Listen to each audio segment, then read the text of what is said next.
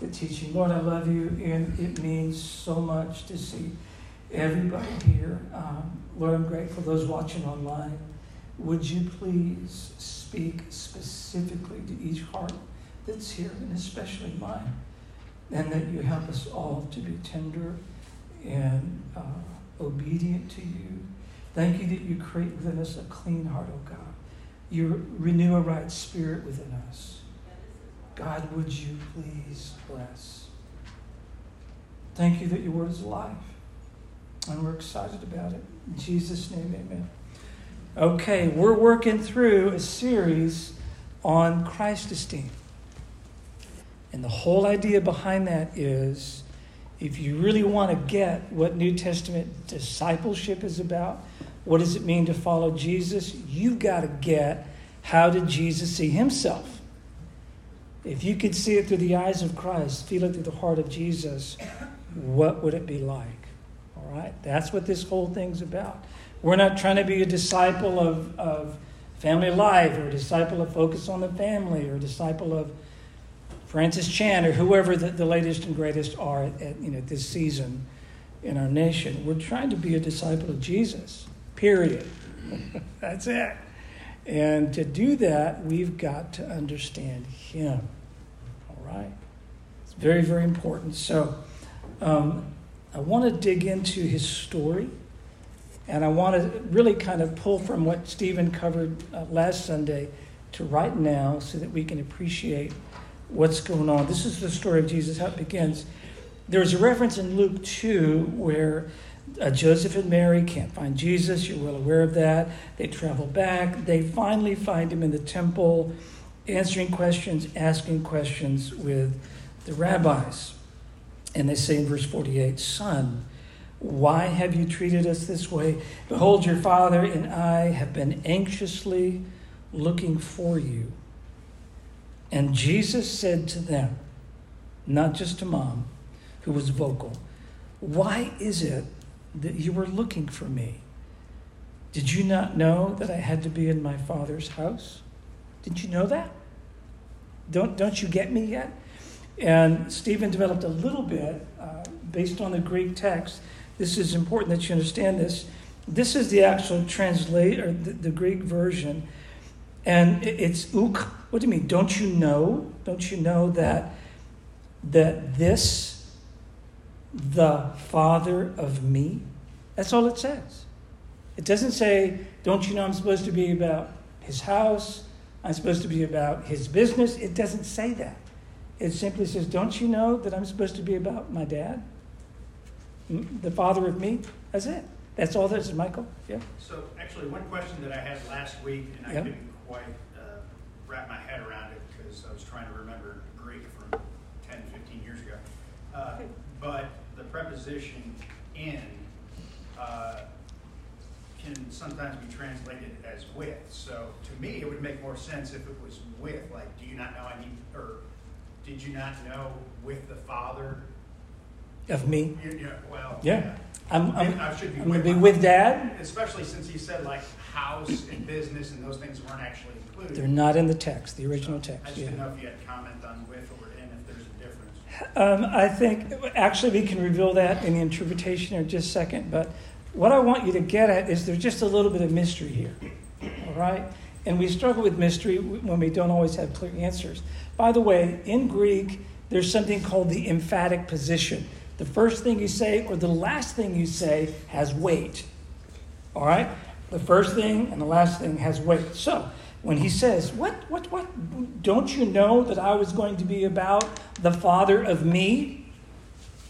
Me's the last word.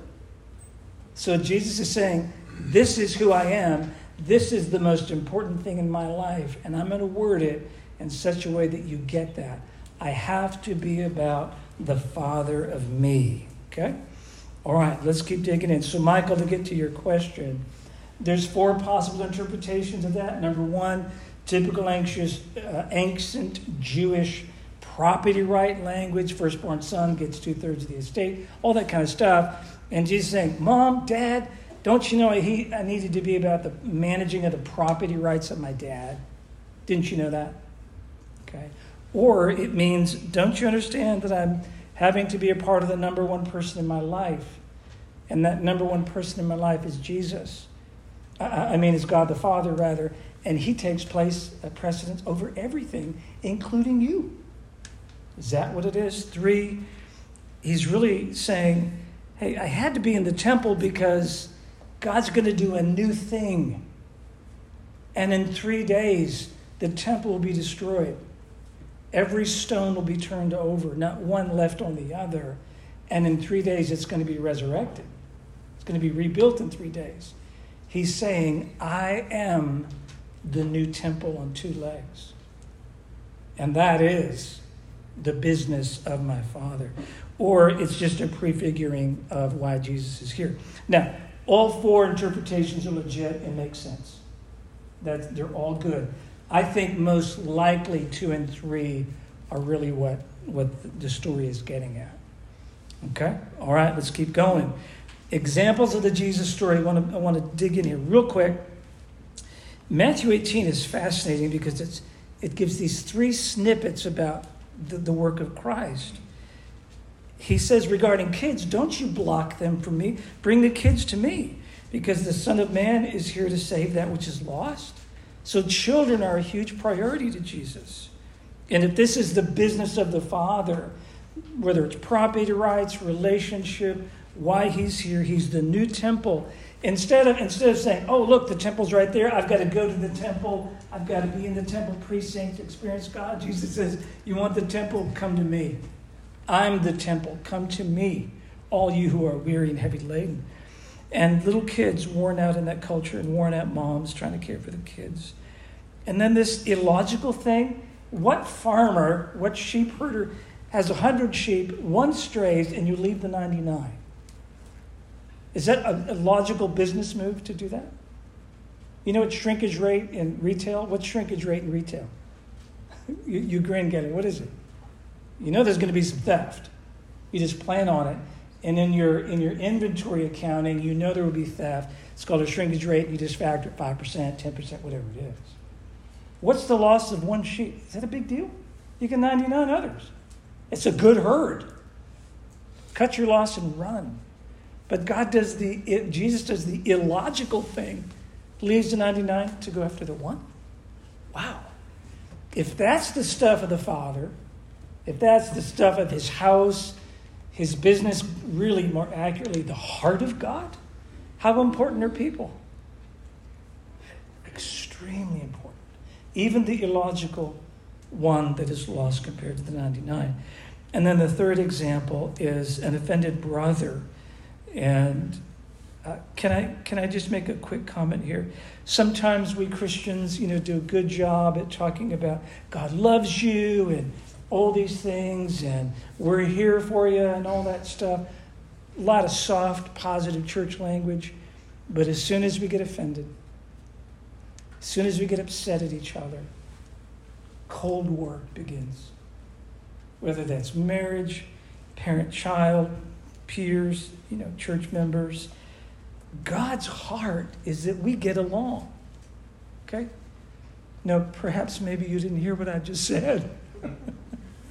God's heart is that we get along. All right? Fact, when you get to John's Gospel, John chapter 15, 16, 17, big chunk of scripture, Jesus says over and over again that they will be one like we are one. And as you are in me, so I in them, and they may have unity, just like you and I have unity. And when the church has unity, what's the main purpose according to John? the church has unity, it has what? Y'all ain't having your quiet time, I can tell. I can tell. Sorry, Jonathan. Need to dust off the Bible here. When the church is unified, it's good at what?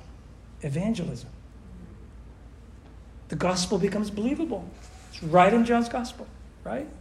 But when there's bickering and backstabbing and, and cattiness and all that junk going on in the church, the gospel is not believable because we are hypocrites. And we can talk about the love of God all day long. But if we can't restore relationships, oh my goodness, what have we got? What have we got? All right, let's dig in. So, who's responsible for the story, right? Who's responsible? You'll appreciate this. First of all, apostles were initially missionaries. You know, that makes sense. Evangelists, missionaries, those kind of folk. You know, in fact, Acts 1 8 says, This thing's going to explode. It's going to start in Jerusalem, go to Judea, Samaria, all nations. Can see how it's getting bigger? It's getting bigger, bigger, bigger. When you get to the Great Commission, this story is going to be told to the four corners of the earth. Go to all nations, all right? Well, what about pastors? Am I responsible with the story of Jesus? Yes. What's unique in 1 Timothy is that if I'm going to be a part of the story of Jesus, you know where it starts? My house. Paul puts that burden on a pastor. How are you going to run the house of God if you can't run your own house? So, preacher man, set your house in order so that you can care for the house of God, right? Makes sense? All right, what about this? What about these folk? All Christians.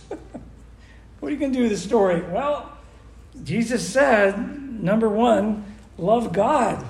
Love God as yourself. Hold on, it's a little tippy, I know there. Um, love God, love self. If you're single, love your neighbor. What about children, church, persecuted, the lost? Okay? So it looks something like this Who's responsible for the story of Jesus? We all are. All of us. Am I calling you all to be evangelists? No. No. St. Francis of Assisi, his famous, famous quote Go into all the world and preach the gospel. And if you must, use words. Yeah. If you must. In other words, the gospel is made believable, not so much by our prattling on, but how we live our lives. And if we live our lives as though God is number one, and we love our spouses and our neighbors and our kids, and it goes running down the line, we're living out the story. And then when you talk about that with somebody over a cup of coffee, wow, that's exciting. So let's look at it, okay? The Jesus story became their story. Look at this in the Bible. This is really cool.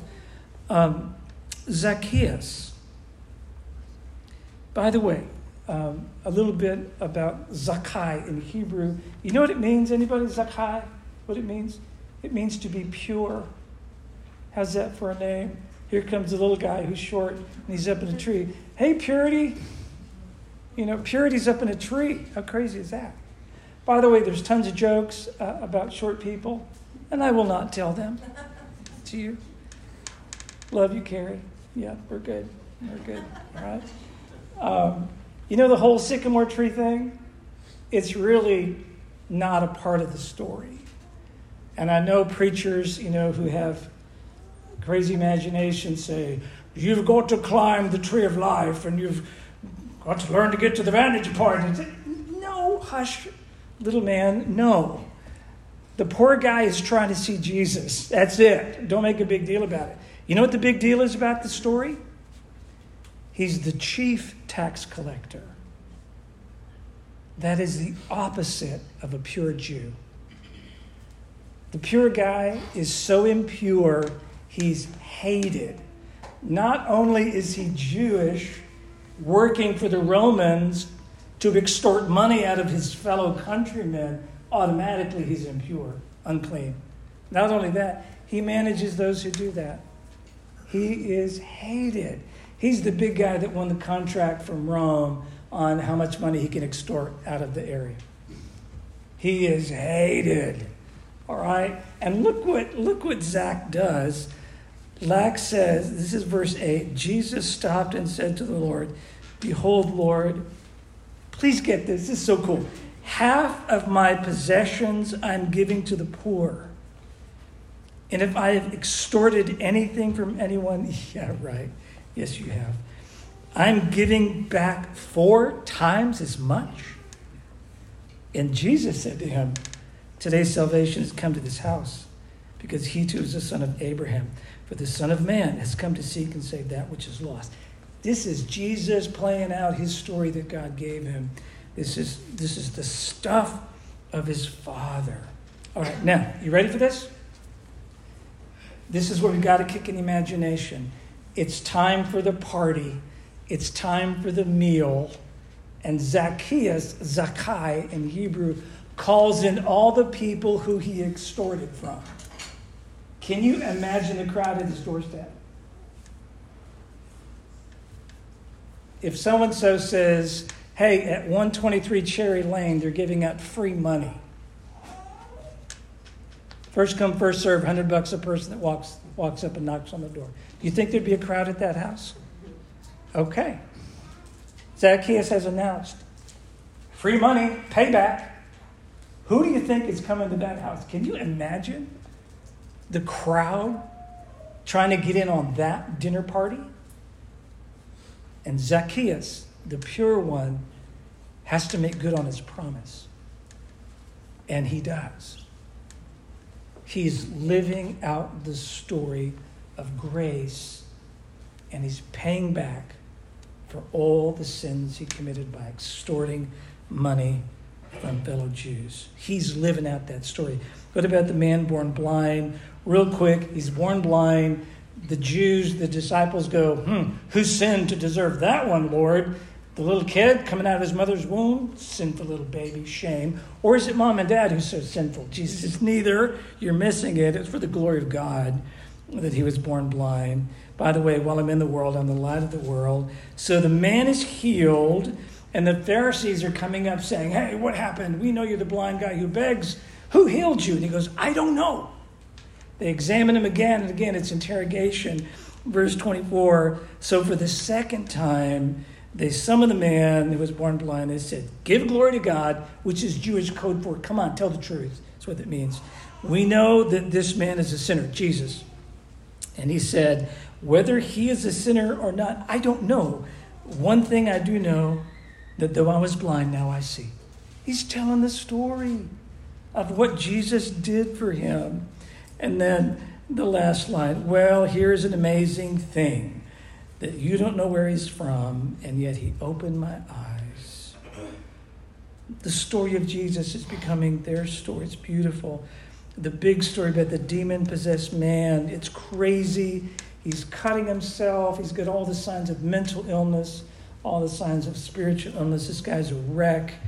He's healed. Verse 15 when they came to Jesus, they saw the man who had been demon possessed sitting down clothed and in his right mind, the very man who had previously had the legion, an army of demons in him, and they became frightened. Wow, how the Jesus story is playing out.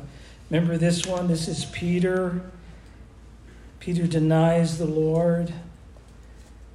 Peter says, I don't even know this guy. Uh, I have nothing to do with them. And then later on, he's restored. And Jesus says, Peter, do you love me? It's restoration. Three critical restoration questions. And then Peter gets restored, Peter gets grace. And then in Acts chapter 2, he preaches this famous sermon. And he's able to call it for what it is. And he says, You guys crucified Jesus. And he tells the story. And they go, We've messed up. What are we going to do? And he says, You need to repent, each of you, and be baptized in the name of Jesus Christ for the forgiveness of your sins and you'll receive the gift of the Holy Spirit. Wow. Okay. What if the Jesus story became our story? What if that happened? What if the Holy Spirit, for those of us who are here who are born again, God is trying to tell the story of His Son in us and through us? What would it look like? Well, for one, we make a commitment I will be about my Father's house. I will make the business of Jesus my business. Did you get it? I'm going to make the business of Jesus my business, which means children are a priority, which means there's a kind of illogic in some of the people we go after. It means we're going to learn to get along with each other. We're going to be people who have mastered the skill of forgiveness. And when we do that, we have the esteem of Christ. We're not tripped up in our own esteem. We're not always getting our feelings hurt the stuff of Jesus, his business, becomes our business. Okay? All right, so I love First John. Um, this is to me one of the most amazing texts. It says in verse 17, By this the love is completed or perfected with us, so that we may have confidence in the day of judgment, because as He is, we also are in this world. As He is, we also are in this world. Do you guys get your mind around that one? As He is, so are we. Meaning, when you walk into the room, it's as though Jesus is with you and in you. You bring the same kingdom of God with you when you walk in the room that Jesus did? The answer is yes. Didn't Jesus say you're the light of the world? Didn't he say you're the salt of the earth? Okay. As he is, we also are in this world. Okay? All right. Wow. This is Christ esteem. You are the gifted body of Christ. If you've been born again, the Spirit's inside of you. Okay? When you speak, you should speak in a way that honors Scripture. You should speak in such a way that's going to honor the Holy Spirit. And speak as though Jesus is speaking through you. What are, what's got to happen for us to get out of the dark and get into the light? To move out of silence and shame and not be ashamed of the gospel and start talking about the Jesus story in simple, tangible ways. I'm not asking you to be odd for God and be an evangelist and go down to the outlets of Little Rock and start screaming. That's not what this is about. This is about throwing a party, a Zacchaeus party. This is about doing this stuff. The business of Jesus is our business. And his story is becoming our story so that we really are the light of the world. Remember that song? Tremendous theology. This little light of mine. Remember that whole thing? Okay. You don't put it under a, you know under the bed, on the bushel basket. How do we get our light on the lampstand? Is what this really means. Now you're the church. Counsel, advice, questions on how we're going to do this and what the Spirit is saying so that we are not ashamed of the gospel. If there's anybody online, Michael, let me know if there's a question on Facebook or anything. All right, you're the church. What is God saying to you through you?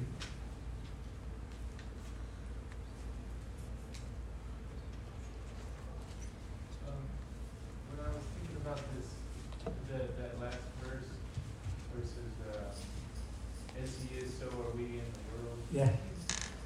It, it made me jump back to the, at the beginning where we were talking about the way that he phrased to Mary saying, do you not realize he is the father of me?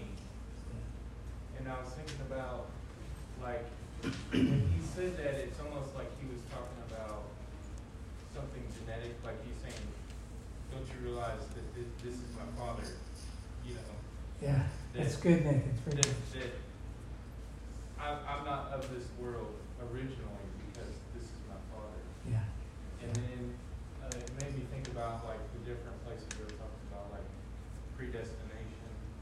Mm-hmm. And then also, it's interesting to me in the in the parable of the wheats and the, the tares and the wheat.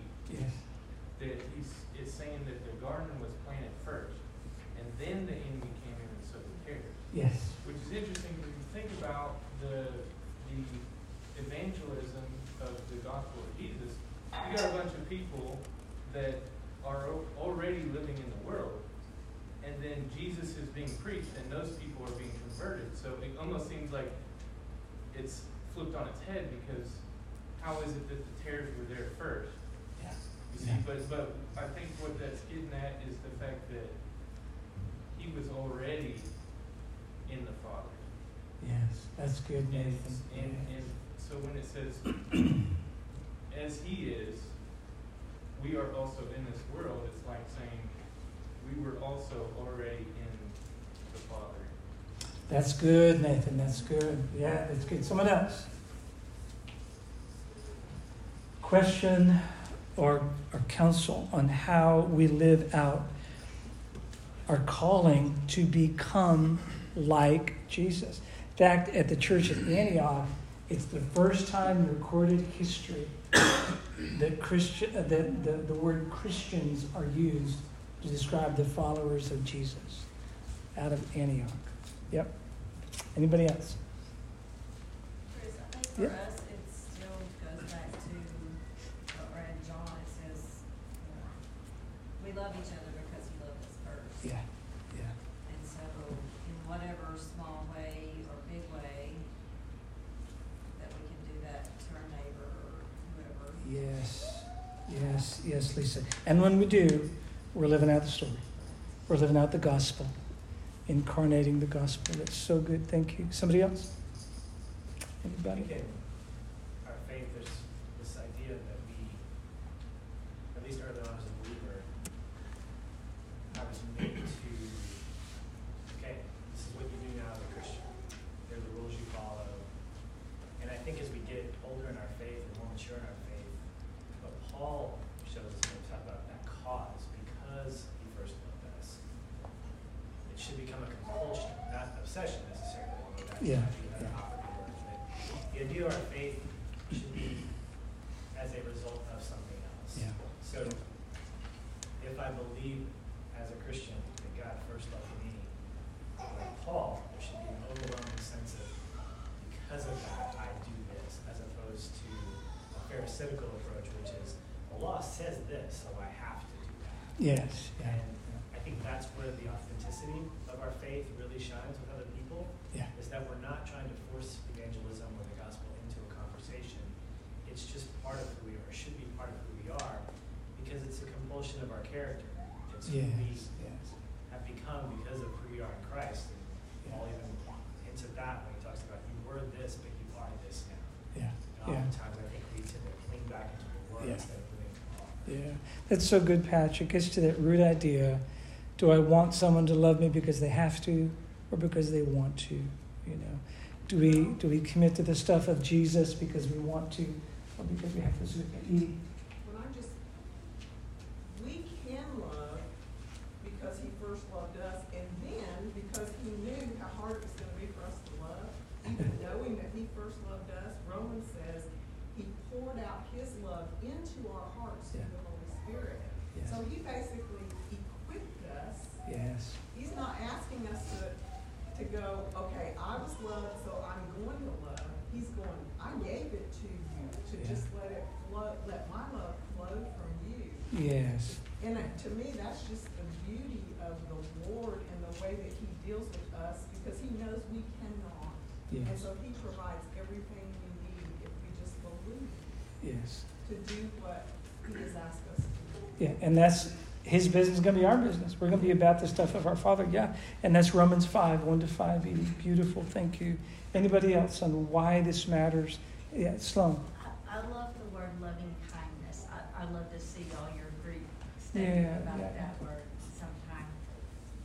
That word is just so, it's just such a strong word.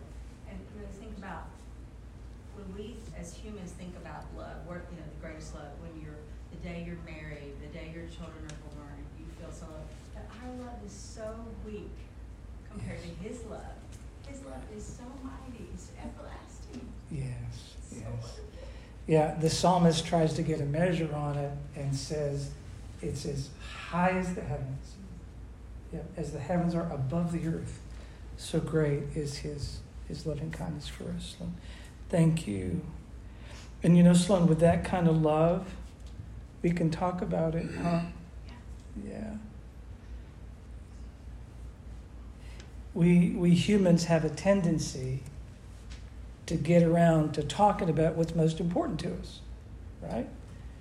And if Cheetos are an extremely important part of your life, maybe a few minutes, you're going to eventually say, by the way, can I tell you about some Cheetos I know? They're really, really special. Okay, silly, isn't it? Silly talk about Cheetos. Who would do that? You know? What about Boston Red Sox? Absolutely the greatest baseball team of all time. And I mean, it's unquestioned. And uh, there are some Cubs fans here, but they're struggling. They're struggling. You know, they're, you know. What if we get around to talking about what's most important to us? Politics? You know, and some people, when they're tied to the right, ready to fight, or they're tied to the left, and I don't know what rhymes with that, but they're on the left and they think they're the best. How's that? You know, a few seconds, they're going to be bringing it up. Okay, isn't that something? We manage to get around to talking about what's most important to us. We throw our time at it. We throw our talk at it. We throw our money at it.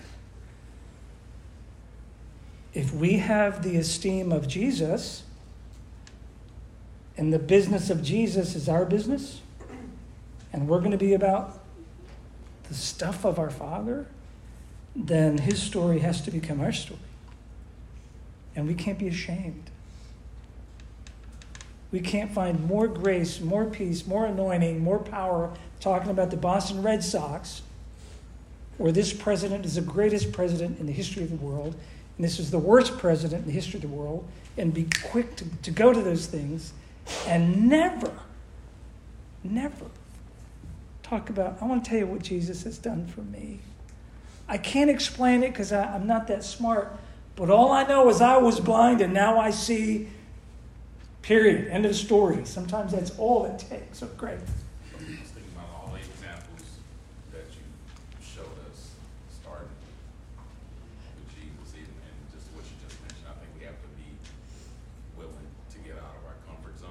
Yeah.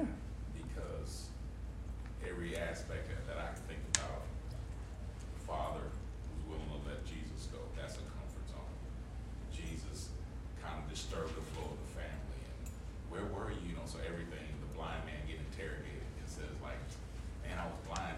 Aren't you ready to celebrate? But you're grilling me, asking me questions. Yes. yes. Like, I'm, you're distracting me from this. Blood. So to me, it's about being out of our comfort zone. Yeah. Because yeah. if we resist it, then that's more self, yeah. you guys trying to take us a different direction. Yeah. So I think being part of our story is becoming his story, and the mission is being out of our comfort zone. Yeah. And yeah. I think we kind of gravitate this way naturally because we have our personal dislikes. Yeah. That's good, Greg. By the way, I'm not asking anybody to get the placard on the front and the back and say, hell is hot, the end is near, and go walking around, you know, outlets of Little Rock, screaming, y'all are a bunch of sinners and you're going to die in hell, and repent for the hours drawing you. I'm not asking you to do that. I don't want you to be odd for God or anything like that. How about this? What if you had somebody out for coffee and you and you ask them, "Hey, you know what? We've been hanging out for a while. I got a question. What's the most important thing in your life?" And they say, "Oh, well, it's the grandkids, and it's and it's this and that, and and you chatting it up for a little bit, and then they go, How about you? Come on. Come on. That's not hard. You don't go to seminary for that. Okay? Please don't go to seminary for that. Yes, David. If, if I might do a shameless plug for Wednesdays with James speaking about how a Christian life is. Yeah, faith without works. Yeah. I mean, the, the, but works by, like it says in it, works by itself or nothing. Yeah, yeah. But works come from the faith that you have in Yeah. Christ. Yeah, And the wisdom that you're Yeah. given is the controlling of your mouth, which is the biggest problem. yes, yes. And just, just being like Christ in that way, Yeah, yeah. that's where the works come in, and then a lot of people get that screwed up. And they Yes. think- And they think that's what Jesus' story was, he just goes around and did this, it's like, no, that's not what he did. yeah. The reason why he did it. Yeah, yeah, David, that's so good. Okay, let's do this. Uh, you know, the Holy Spirit is so beautiful. Um, I have a hunch that the Holy Spirit has already brought a face across this your mind, you know, a name of somebody you need to talk to. You need to take them out to dinner. I don't know, do something. Um, pick them up, go get coffee. There's just somebody that needs to hear your story of faith. Okay? I want to challenge you this week to do it. Do it. Let's not be those fast foody kind of Christians. You get your quick fix, 10 o'clock Sunday morning, out the door, and you've already have no idea what was taught an hour ago, and you blindly forget everything. Don't, let's not be those, those people, the man, the woman that walks away from the mirror and forgot what they looked at. Let's make the business of Jesus our business. One per, just one person this week. Tell them your story about how Jesus has changed your life. That's all. That's all. Real simple. Nothing fancy, nothing hard. Just say, hey, here's what's going on with me. I've been battling depression for years and I can't crawl out of that hole. Let me tell you what Jesus has done for me. Or I've been stuck in a bad marriage and, and feel like my soul is drying. It's like a desert inside my soul. Let me tell you what Jesus did for me. Or I've topped out at work and no matter how hard I work, it's the same pay. I have no way forward. And I'm stuck. This is what Jesus is doing in my life. Pick, it doesn't matter what your story is. Just share what God is doing in you. And the Lord will use that. Oh, it's going to be beautiful. And you are now about the stuff of Jesus, and that's awesome. For God so loved the world, he gave his only begotten Son, that whoever would believe in him would not perish, but have everlasting life. And that is the gospel. So I'm so grateful. Um, I want to pray, and that's God's favorite. Lord, I love you and I thank you. And I beg your blessings on us right now. Um, thank you for sharing the gospel with me. Thank you for making me new, born again. I pray the same for everybody here, and that we'll be not, we will not be ashamed of the gospel. Will not be ashamed of the story of Jesus. And the stuff of your kingdom is going to be what we're all about. Lord, we love you. We thank you for this gift of Christ's team now. In Jesus' name, amen.